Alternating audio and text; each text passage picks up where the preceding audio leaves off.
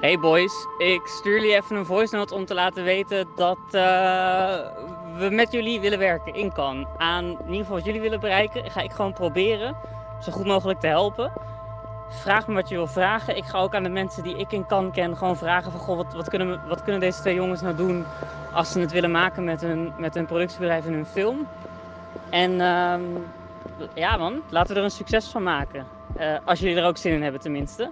Want um, het is een heftig festival, maar het is ook een plek waaraan als je zeg maar, het goed doet, dan kan er iets heel moois uitrollen. En ik vind dat we daarvoor moeten gaan.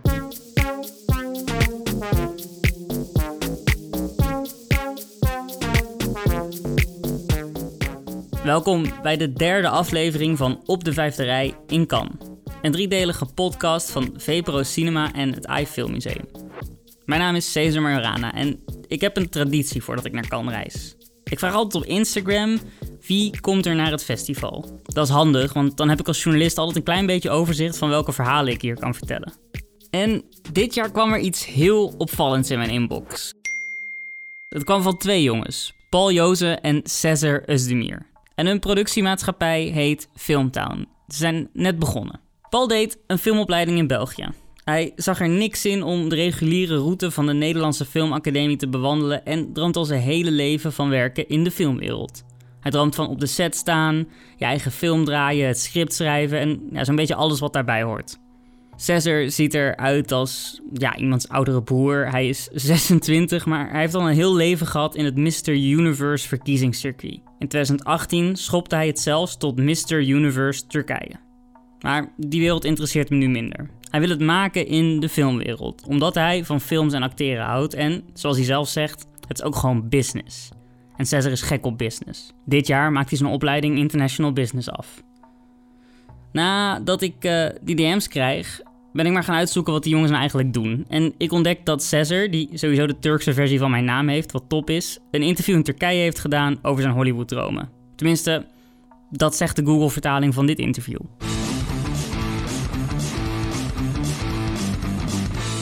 Sezer Özdemir ile birlikteyiz. Sezer Bey e, aslen Karslı, e, Türk vatandaşı, Hollanda'da yaşıyor ama şu sıralar Hollywood yıldızı e, Louise Mandler ile bir film... Ergens in de afgelopen maanden hebben Paul en Cesar tegen elkaar gezegd... Niemand heeft ons uitgenodigd, maar wij gaan gewoon naar Cannes om te kijken of we het kunnen maken als nieuwe filmmakers in deze wereld.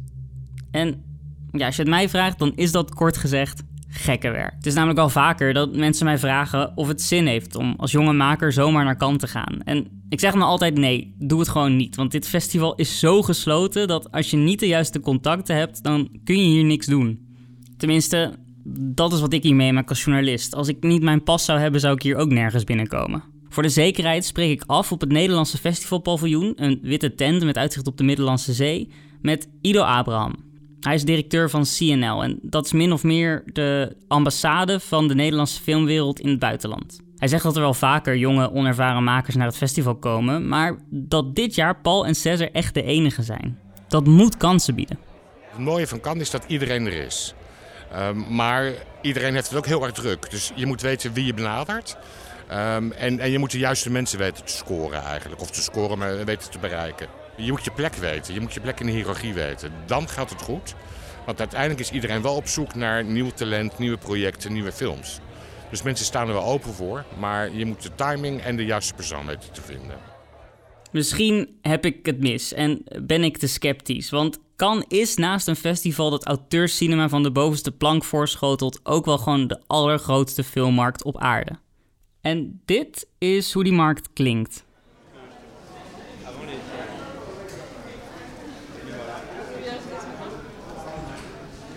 Boven in het festivalpaleis, uitkijkend op de legendarische Rode Loper, worden films waar jarenlang aan is gezwoegd verkocht voor ja, onbekende bedragen, volgens allerlei co-productiestructuren en met filmfondsen en ontwikkelingsgeld en tax shelters. En beneden in de kelder, daar gaat het er heel anders aan toe.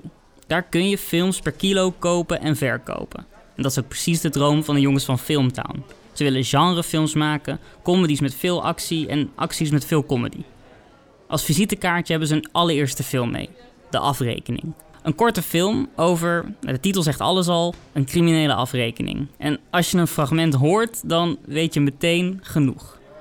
En wat dan nog Hij is dood, jongen. Oh, god. Oh, wat erg. Hij is neergestoken. Nee, risico van het pakken. Oh, kut. Hey, heb je hem soms genaaid of zo? Hey! Fuck! Wat denk je wel niet? Ben je niet gek? Wat weet je dan, jongen? Vertel. Helemaal niks. Hij komt hier soms wel eens binnen, hè? En dan wil hij wat informatie. En dan neemt hij zo'n lekker politiezakje mee van het een of het ander, hè? Maar verder weet ik niks, hè? Ik, ik wist toch niet dat hij van de poppen lopen lopen. Wie de fuck zei er iets over Popo, jongen? Jij toch? Stik.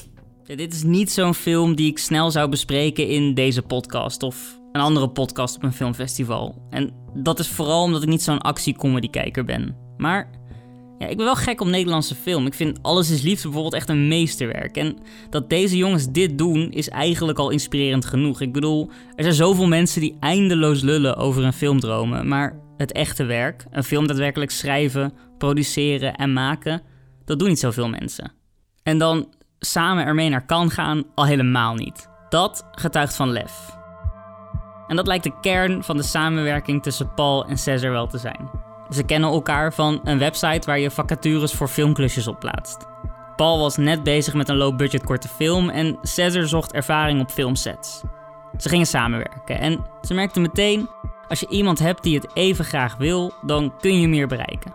Ik besluit dat ik de jongens maar gewoon wil spreken in een Zoom-gesprek. Hey, Morgen. goedemorgen. Hoi. Ja, het is ons eh, doel om een speelfilm te maken. En daar zijn we nu mee bezig om. eh het script is bijna af. En we willen dat heel graag van de grond krijgen. En eh, nou ja, een van de redenen, dat is een van de redenen waarom we nu naar Cannes willen. Om, nou, om te kijken hoe dat is en om onszelf een beetje in het diepe te gooien eigenlijk.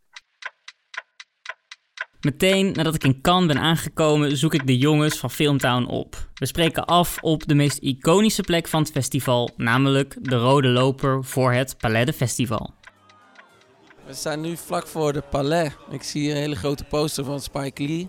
En eh, we gaan zo direct naar de Rode Loper, dat is hiernaast. Ja, mensen kunnen jullie niet zien, maar ik zie jullie. Jullie zien er super strak in pak uit. Jullie lijken alsof jullie auditie gaan doen voor de rol van James Bond. Maar wat komen jullie precies doen aan deze loper?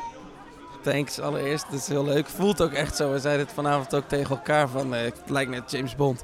En we gaan naar een nieuwe film, een Noorse film van Joachim Trier. Worst Person in the World is de Engelse titel. En eh, dit is de première, dus eh ja, superleuk dat we daarbij mogen zijn. Ik was heel excited jullie hier eindelijk te zien, maar het is ook, ja, jullie hebben hier een paar dagen. Ik heb hier een paar dagen. In die tijd moeten we eruit gaan halen wat erin zit. Als ik jullie nou vraag, wat zou je het allerliefst bereiken? Hoe kan ik jullie helpen? Wat is dan het antwoord daarop? Dat is een hele goede vraag en een hele makkelijke ook. Eh, wij zouden graag onze film hier willen financieren. Als wij hier onze deal kunnen krijgen, dan, eh, dan zijn wij hier geslaagd.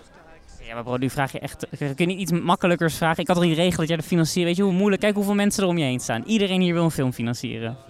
Nee, wij willen in principe, wij willen gewoon, eh, wat, wat ons eh, heel, heel veel zal helpen is dat wij een eh, co-producent zoeken. Een co-producent waar wij veel van kunnen leren en uiteindelijk ook mee kunnen doen aan een grote productie om zo ervaring op te bouwen. Wij willen gewoon heel graag een credit hebben. Als een, een, we hebben al eerder een shortfilm gemaakt, maar we willen nu een featurefilm gaan maken. Dus een van de twee projecten die we nou hebben, een Nederlandstalige en een Engelstalige. Als wij een partner kunnen vinden en een goede distributeur, dan, ja, dan zouden wij hele, hele stappen verder kunnen komen. Dan kunnen wij volgend jaar een eh, featurefilm maken. De komende dagen barst het festival los en ga ik met de jongens van Filmtown op zoek naar de volgende partner voor hun films. Het lijkt me namelijk een hele leerzame uitdaging. Ze maken werk waar ik anders niet zo snel in aanraking mee kom. En ja, bovendien, het is voor mij een goede les als journalist om gewoon eens een keer aan de andere kant te gaan staan. Hoe vind je hier een juiste partner? En wat vragen de mensen zoal aan je? Er wordt heel snel gevraagd wat het budget is wat je in gedachten hebt. Bijvoorbeeld sneller dan wij hadden gedacht. Er wordt meteen gevraagd, bam, oké, eh, leuk jongens, maar eh, voor hoeveel denk je dat je dit gaat maken? Dat, eh, nou ja, Wat zeg je dan? Ja, wat zeg je dan? Dat zeg, nou ja, dan zeggen we wat we in gedachten hebben, wat we ongeveer berekend hebben. En eh, Hoe is dat? Ja, heel kort even ingeschat. Ja, het gaat wel om eh, ja, miljoenen, laat ik zo zeggen. Een miljoen is hier heel normaal. Vooral als je met een Amerikaan spreekt. Wij denken misschien nog heel bescheiden. Oh, eh, misschien moeten we wat lager zitten. Dat zeg ik ook heel eerlijk. Ja, want we hebben net een shortfilm gemaakt en we kunnen niet meteen over een investering praten van 30 miljoen. Dus we zijn wel bescheiden daar. En alleen hier is het heel normaal, vooral voor een Amerikaan. Ja, als je zegt 2 miljoen is voor diegene ook normaal. Als je zegt 5 miljoen, dat is allemaal nog low budget. Oké, ik ben hier eigenlijk een beetje van geschrokken. Een miljoen euro mag dan wel low budget zijn, maar ik weet serieus niet of die jongens nu de lat te hoog leggen of gewoon veel beter dan ik weten waar ze het over hebben.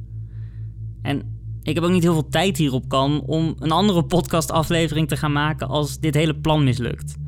Ik ga een andere maker vragen naar hoe de filmmarkt werkt. Dat lijkt me nuttig. En ik vraag het aan Tessa Meijer. Ook zij ging ooit gewoon op goed geluk naar dit festival. En dus ook de grootste filmmarkt ter wereld. De plafonds zijn ook voor mijn gevoel best wel laag. En het is echt zo'n nou ja, een kelder. Een soort uh, beursachtig, uh, allemaal hokjes. Allemaal stands. En daar staan dan van die enorme klapperborden met films. Zoveel films. En het, heel veel films daarvan gaan natuurlijk nooit door iemand gezien worden. Gaan nooit verkocht worden. En oh, ik vond dat zo heftig om dat te zien. Toen was echt wel mijn bubbeltje van... Oké, ik ik, ik ben net afgestudeerd. Ik ga films maken. Mensen zitten op mij te wachten. Dat werd toen wel echt pats. Zo uit elkaar geknald. Dit jaar zijn de kaarten net iets anders geschud. Tessa is hier op uitnodiging van het festival zelf om als jong talent, want dat is ze, haar debuutfilm te komen maken. Anders dan Cesar en Paul is ze voor de officiële route gegaan. Ze heeft een filmplan ingediend via het talentontwikkelingstraject en is geselecteerd om dat nu uit te werken. Ook zij is hier om een goede partner te vinden. Omdat Tessa er eerder was en keihard is blijven leren en groeien, weet ze nu in ieder geval een beetje hoe dat allemaal werkt. Maar je eerste keer kan, ja, dan doe je dus praktisch mee voor spek en bonen. Ze wist tijdens haar eerste editie, en dit is best wel herkenbaar, nog niet eens hoe premières werkten.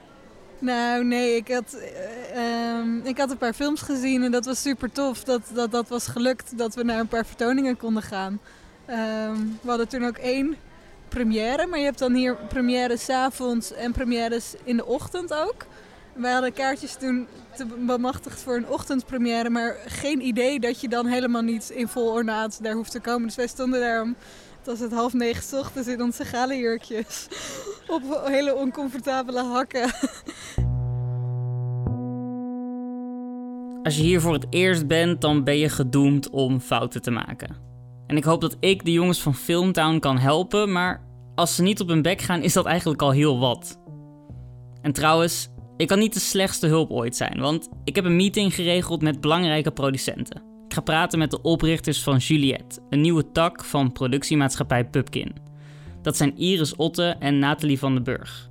Ze maakten eerder al Nederlandse succesfilms als Take Me Somewhere Nice en Aanmodderfokker. Misschien kunnen zij iets met Filmtown doen en me ook meteen maar uitleggen hoe je je eerste stappen hier als filmmaker zet.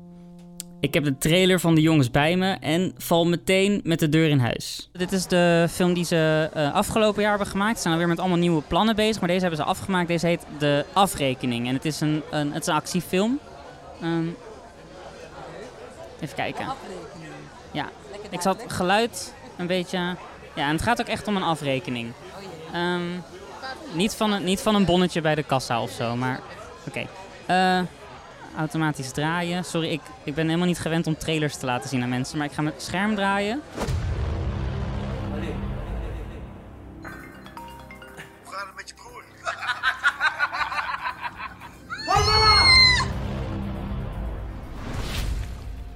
Jouw broer heeft onze zaakjes verkloot. Ik heb vanmiddag nog een deal af te ronden, kan ik geen shit bij gebruiken. Blondie in de bus is mijn verzekering.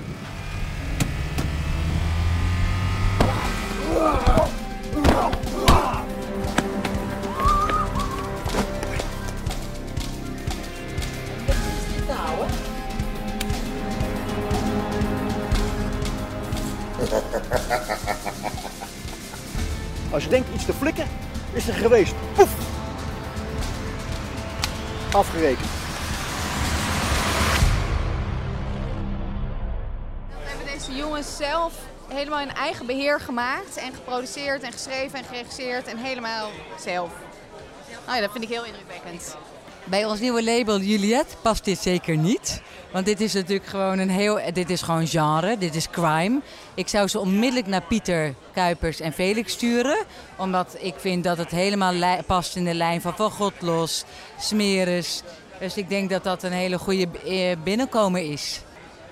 Als er een graadmeter voor succesvolle meetings bestaat, dan is dit sowieso al een dikke 7,5 wat mij betreft. Of duimpje omhoog of groen licht. De producers van Juliet kunnen niet echt iets betekenen, maar ze hebben me echt heel goed op weg geholpen met een lijst van mogelijke producenten die dat wel kunnen. Bovendien krijg ik een paar goede tips. Ik heb in het Nederlands paviljoen afgesproken met de Filmtown jongens om onze missie nog even door te nemen. En hun ambitie, die ligt nog steeds torenhoog. Zouden toch liever met een grotere partij samenwerken. Maar als wij de kwaliteit die we in ons hoofd hebben willen leveren, dan moet je gewoon met een grotere, grote jongens zien te vinden. Ja. Ik kan me ook wel voorstellen, stel ik ben van die grote partij, dat je dan denkt van ja, maar die jongens hebben nog nooit een 90 minuten film gemaakt. Opeens willen ze een miljoen. Ja, dat, dat kan ik me ook inderdaad voorstellen. Dus dat is onze kunst ook wel om, om ze te overtuigen. En ik heb geprobeerd in het, het script slim te schrijven. Ehm, en, en, en ik heb wel een duidelijke visie hoe ik de film zou willen maken. En de afrekening is wel, is, laat natuurlijk wel zien dat we, dat we wat in ons mars hebben. En dat we wel uh, weten hoe we overweg moeten met actie. Dus uh, dat, dat zul je ook in zo'n gesprek dan moeten zien, inderdaad. Maar ik kan me best wel voorstellen dat ze daar uh, misschien in eerste instantie twijfels over hebben. Maar het is Tim Olie ook, ook gelukt. Dus waarom zouden wij het niet kunnen?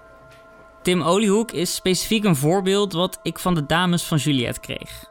Denk je aan Nederlandse genrefilms, dan valt zijn naam eigenlijk al heel snel. Maar hij begon ook niet in Cannes. Tim Oliehoek maakte eerst gewoon films met zijn dorpsgenoten. Telkens voor gewoon een iets groter budget. En uiteindelijk bioscoopfilms zoals Vet Hart en de serie Stanley H. Stuk voor stuk echt hele vette projecten. Iets zegt mij dat dat ook een goede route zou kunnen zijn voor Filmtown. In plaats van nu in één klap een miljoen willen hebben. Dat is ook een strategie, daar hebben we ook over nagedacht. Maar als we dat eerst allemaal moeten doen, dan zijn we alweer tien jaar verder. En wij hebben dat nu klaar liggen. En als een producent, ja, kijk, het, ligt, het is ook een beetje een gunfactor. Als een producent echt ziet van, wauw, dit vind ik echt heel leuk om te doen, ja, dan zou, en die willen echt met ons aan tafel gaan zetten en serieus gaan spreken. Oké, jongens, we geven jullie gewoon een kans. Uh, dan zodat jullie ook gewoon kunnen leren en uh, dit tot uh, realiteit kunnen brengen.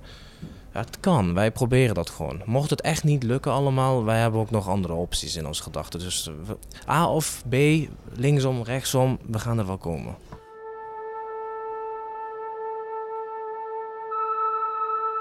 Na dit gesprek met Filmtown gaan de jongens vol met goede moed op pad. En ik heb het grote plezier om in de tussentijd eindelijk een film uit de competitie te gaan zien.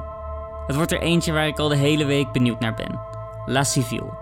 Een Mexicaans-Vlaamse co-productie. En volgens mij ook echt een hele goeie. De filmmaker, Theodora Anna Mihai, werkte jarenlang aan dit invoelbare en spannende drama over een moeder wiens dochter gekidnapt wordt door een kartel. Het is iets wat blijkbaar heel vaak gebeurt in Mexico en geen één van die verhalen loopt goed af. Ook deze niet. Si entiende que esto se puede. Si me llega a pasar algo, tiene mi permiso para abandonarme y decir que era una de ellos. ¿Qué hiciste? Estaba buscando a Laura. Yo la voy a buscar. ¿Quién te ordenó secuestrar a mi hija? Ya no la busque. ¿Usted cree que todavía esté viva? Yo creo que si tienes una madre, sabes lo que es amor. Wanneer ik de zaal uitloop, ben ik echt reten, maar dan ook rete depressief. Ik vraag me af waarom ik überhaupt zo met film bezig ben. Deze film, die absoluut geslaagd is, begrijp je niet verkeerd, heeft me naar zo'n donkere plek gebracht dat, ja, dat, dat ik het meteen allemaal een beetje beu ben.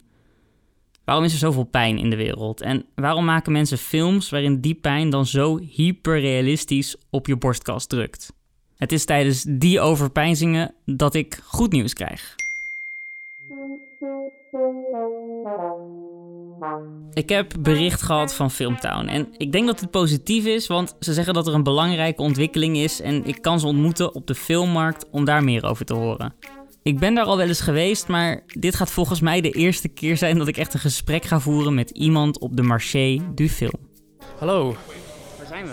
We zijn nu uh, in de filmmarkt, uh, de Marché du Film, en we staan nu bij uh, California Pictures. Het is een Amerikaanse filmdistributeur.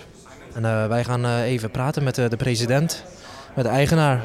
Een van onze missies was dat de jongens hun geluk zouden beproeven op de filmmarkt. De plek waar pretenties niet bestaan. Hier zie je absurde posters, films over surfende nazi's, lesbische zombie-vampiers en dingen waar David Hasselhoff blijkbaar in heeft gespeeld in al die jaren dat we hem niet hebben gezien. De jongens hebben hier meer mensen gesproken dan je gemiddeld op een Nederlandse verjaardag ontmoet. En een van die gesprekken, die belooft wat. Hij zag onze filmposter en uh, dat matcht wel een beetje met wat hij hier aanbiedt. Met zijn aanbod van films, dus uh, daar is hij dan. En uh, ja, dat is hem. Dat is, dat is Steven. Hello, Steven. Thank you. You want my shirt? I do. I like your shirt. How are you doing? Good, good. I'm super excited to be here at the film market, but you are here. Probably this is not your first rodeo. 17th can. Yeah, it's my 17th can.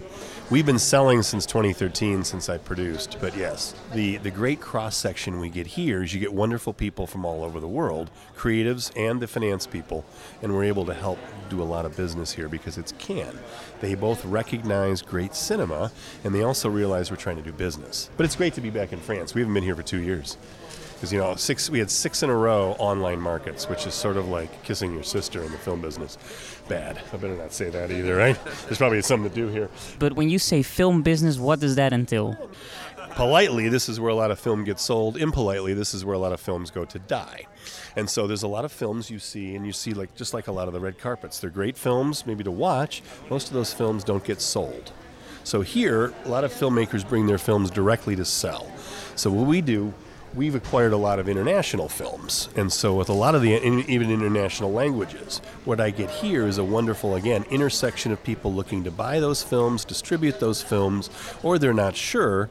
So they want to talk to us. And then again, we're kind of now becoming a good melting pot. You know, we've acquired and sold films now at all six continents in the world, not counting Antarctica. This is hard to sell the penguins. Ik weet wel van het bestaan van dit soort filmhandelaren, maar ik kan hier op de filmmarkt niet helemaal geloven dat ik er echt eentje spreek. En hij is precies zoals je denkt. Sommige mensen zouden Steve de duivel vinden, maar iemand die film ziet als handel is niet per se de duivel. Het is alleen wel zo dat waarschijnlijk de helft van wat hij verkoopt niet eens door hem gezien wordt. Toch vind ik hem charmant en aardig en ik denk eerlijk gezegd dat wat hij maakt, films met dezelfde soort actie en budget als die van Filmtown, best een match kunnen zijn. Maar ik wil wel weten of hij serieus is over Cesar en Paul. En kan hij de volgende stap in hun carrière zijn? En bovendien, hoe gaat hij dan zijn geld eraan verdienen? Well, I like these guys. They were friendly. They were forthright. They told me what they wanted. I liked Paul because he was like director's vision. We talked about that. This gentleman too, right? Well, what I like is I tell them just like I did when I was a banker. Tell me the good, the bad, and the ugly. You know, if you're trying to realistically accomplish something, we can help you. Sometimes people are like, "We're going into production tomorrow. We need money," and I said, "No, you're not. I mean, you could, but it's it's almost impossible to do that. You get a lot of phonies in in can, right? You know what I mean? I've got 60 films I'm working on, that kind of crap. I mean, nobody can work on 60 films at once. So, and a number doesn't impress me. The amount of money doesn't impress me. The star doesn't impress me. What impresses me is somebody's trying to do something that some people would call near impossible to hard, hard to near impossible. And anybody who's made a film, just like doing a musical work, you know, a long musical work, a Broadway show, or, you know, some sort of play like that, it takes a long time. And most people don't realize. I think it's easier to build an entire commercial building than it is to complete a film sometimes. I do have a question, uh, Steve. Where, where in that process do you make your money? Well, I table dance a lot at night. You know, I mean, it's, it's been rough in the independent film business, so I juggle too. I don't know where my juggle balls are. No, but what we do is we try to figure out where certain films can be sold. You know, and not every film sells at all 44. Generally, there's 44 world territories. So when we look at network sales, if a movie's good enough, it'll go into theaters. If not, we'll sell it to individual territories. That takes time. That takes a couple years to get all that right. Goeie, oude, harde verkoop. Ik heb een keer in een boek gelezen over de werkwijze van mensen als Steve. Hij is niet op zoek naar de volgende Titanic, Lost in Translation of Amelie. Hij koopt en maakt films in het lage segment. Wat je vroeger B-films zou noemen. En later werden dat straight-to-DVD-films. En nu DVD's niet echt meer bestaan, hebben ze ook geen naam meer. Zulke films kan hij wegzetten op allerlei plekken en verkopen in allerlei landen.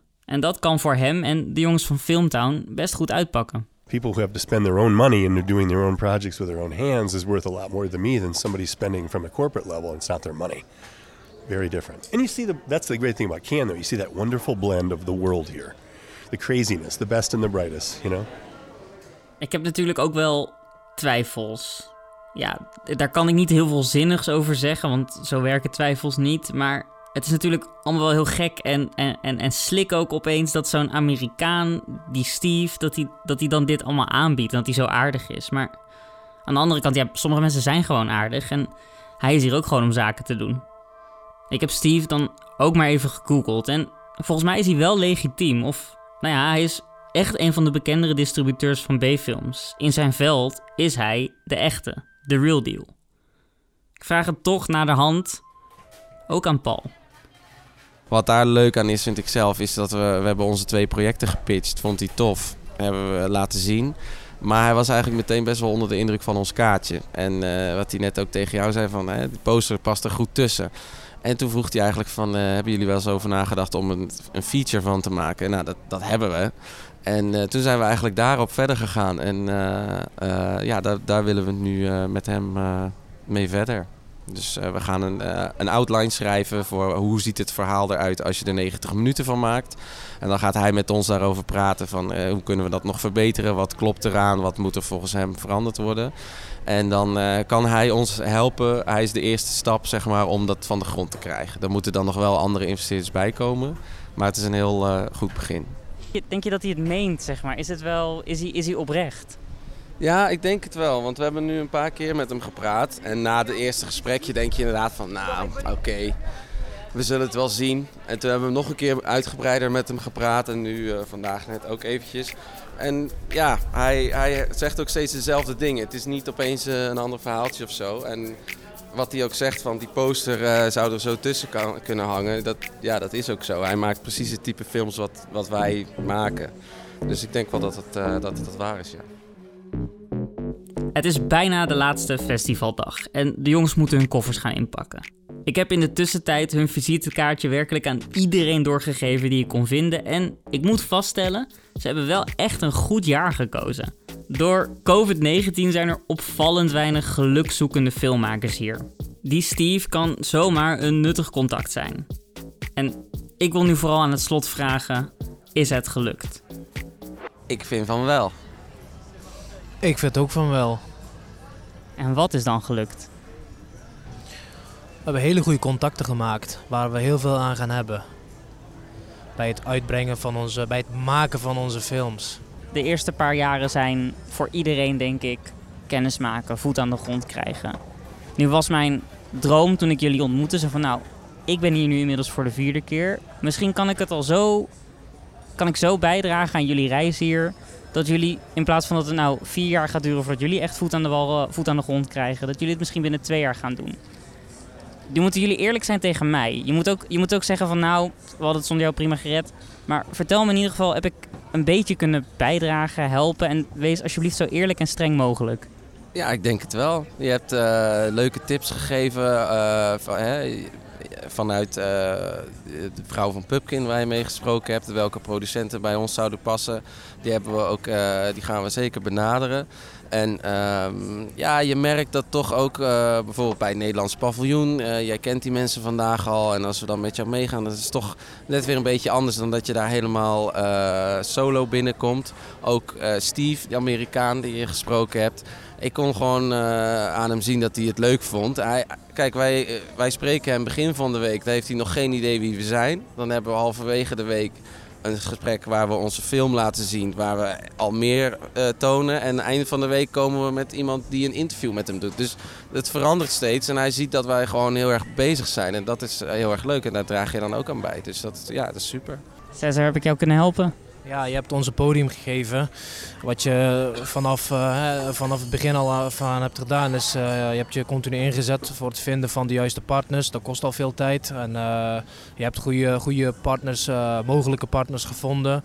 En daardoor hebben wij ze kunnen benaderen. je hebt ons extra aandacht gegeven op het gebied van ja, meer zelfpromotie. dus ja, je hebt gewoon hele handige tips gegeven die gewoon belangrijk zijn. En ook je eigen ervaringen die jij hebt meegemaakt in de afgelopen jaren, waar wij op zouden moeten letten. Ja, wij hebben dat gewoon allemaal opgeslagen in ons hoofd. En als we volgend jaar hier weer zijn, dan uh, zijn we weer een stap verder. De tijd in Cannes gaat sneller dan de luxe speedboten die af en aanvaren naar grote jachten hier in de haven. Je kan, als je het goed speelt, in een korte tijd hier veel meer leren dan in een heel jaar op de filmacademie. Of nou ja, ik heb niet op de filmacademie gezeten, maar ik denk het echt. En ik had eerlijk gezegd sowieso niet verwacht dat het kon hoor. Maar misschien hebben die jongens door hun zelfvertrouwen en dit overmoedige plan dat wel een klein beetje aan mij kunnen bewijzen. Als je wil bereiken wat 99% van de mensen niet kunnen, dan moet je ook het werk doen, wat 99% van de mensen gewoon niet doen. En daarom waren ze hier. Gewoon om het te proberen. Omdat opgeven geen scenario mag zijn. Dat zeiden de jongens vlak voordat we afscheid gingen nemen zelf nog even tegen me. Ik wil graag dat mensen straks weten wat een Filmtown film is. Als je naar de bioscoop gaat en je hebt een Filmtown film gezien, dan moet je eigenlijk alweer uitkijken naar de volgende. En dat je weet, een beetje weet wat je krijgt, maar dat je toch verrast wordt. En eh, ja, als we dat voor elkaar krijgen, zijn we heel goed bezig, denk ik. En als dat niet lukt, wat is het andere scenario? Stel dat jullie erachter komen van ja, deze industrie die, die zit gewoon niet meer te wachten op jonge makers of op beginnen. Of... Ja, er is geen ander scenario, eigenlijk. Het moet gewoon lukken. Ja, het moet lukken. Dus we gaan ervoor, hoe dan ook, linksom of rechtsom. Het gaat, jij gaat een keer een Filmtown film de bioscoop zitten zien. Of het nou over een half jaar is of over een jaar, maar het gaat lukken. We geven niet op. Positiviteit, gepaard met vastberadenheid, schoppen heel ver mee. Het festival van 2021 is langzaam ten einde aan het komen. Het Nederlandse paviljoen wordt opgeruimd, de pers gaat naar huis en ook ik mag mijn koffer gaan inpakken. Wat neem ik mee terug? Nou, behalve mijn kaartje voor Champagne's geflopte film en alle mooie verhalen die ik hier heb mogen uitpluizen, hebben Cesar en Paul mij ook iets geleerd. Cannes is een festival waar je hardop kunt dromen. En iedereen die hier komt heeft een andere droom. Bijvoorbeeld Theodora Anna Mihai, de filmmaakster van La Civile. Ze droomde ervan met haar film het leed van Mexicaanse moeders wiens kinderen ontvoerd worden zichtbaar te maken. En dat is echt heel goed gelukt.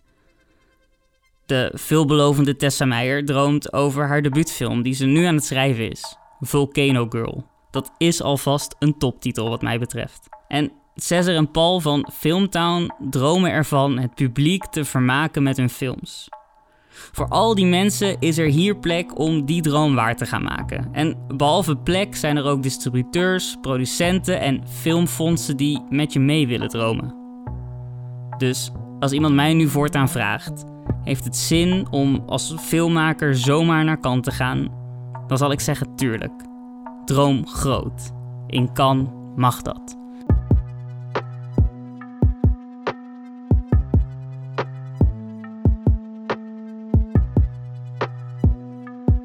Dit was het, de derde en laatste aflevering van Op de Vijfde Rij in Cannes.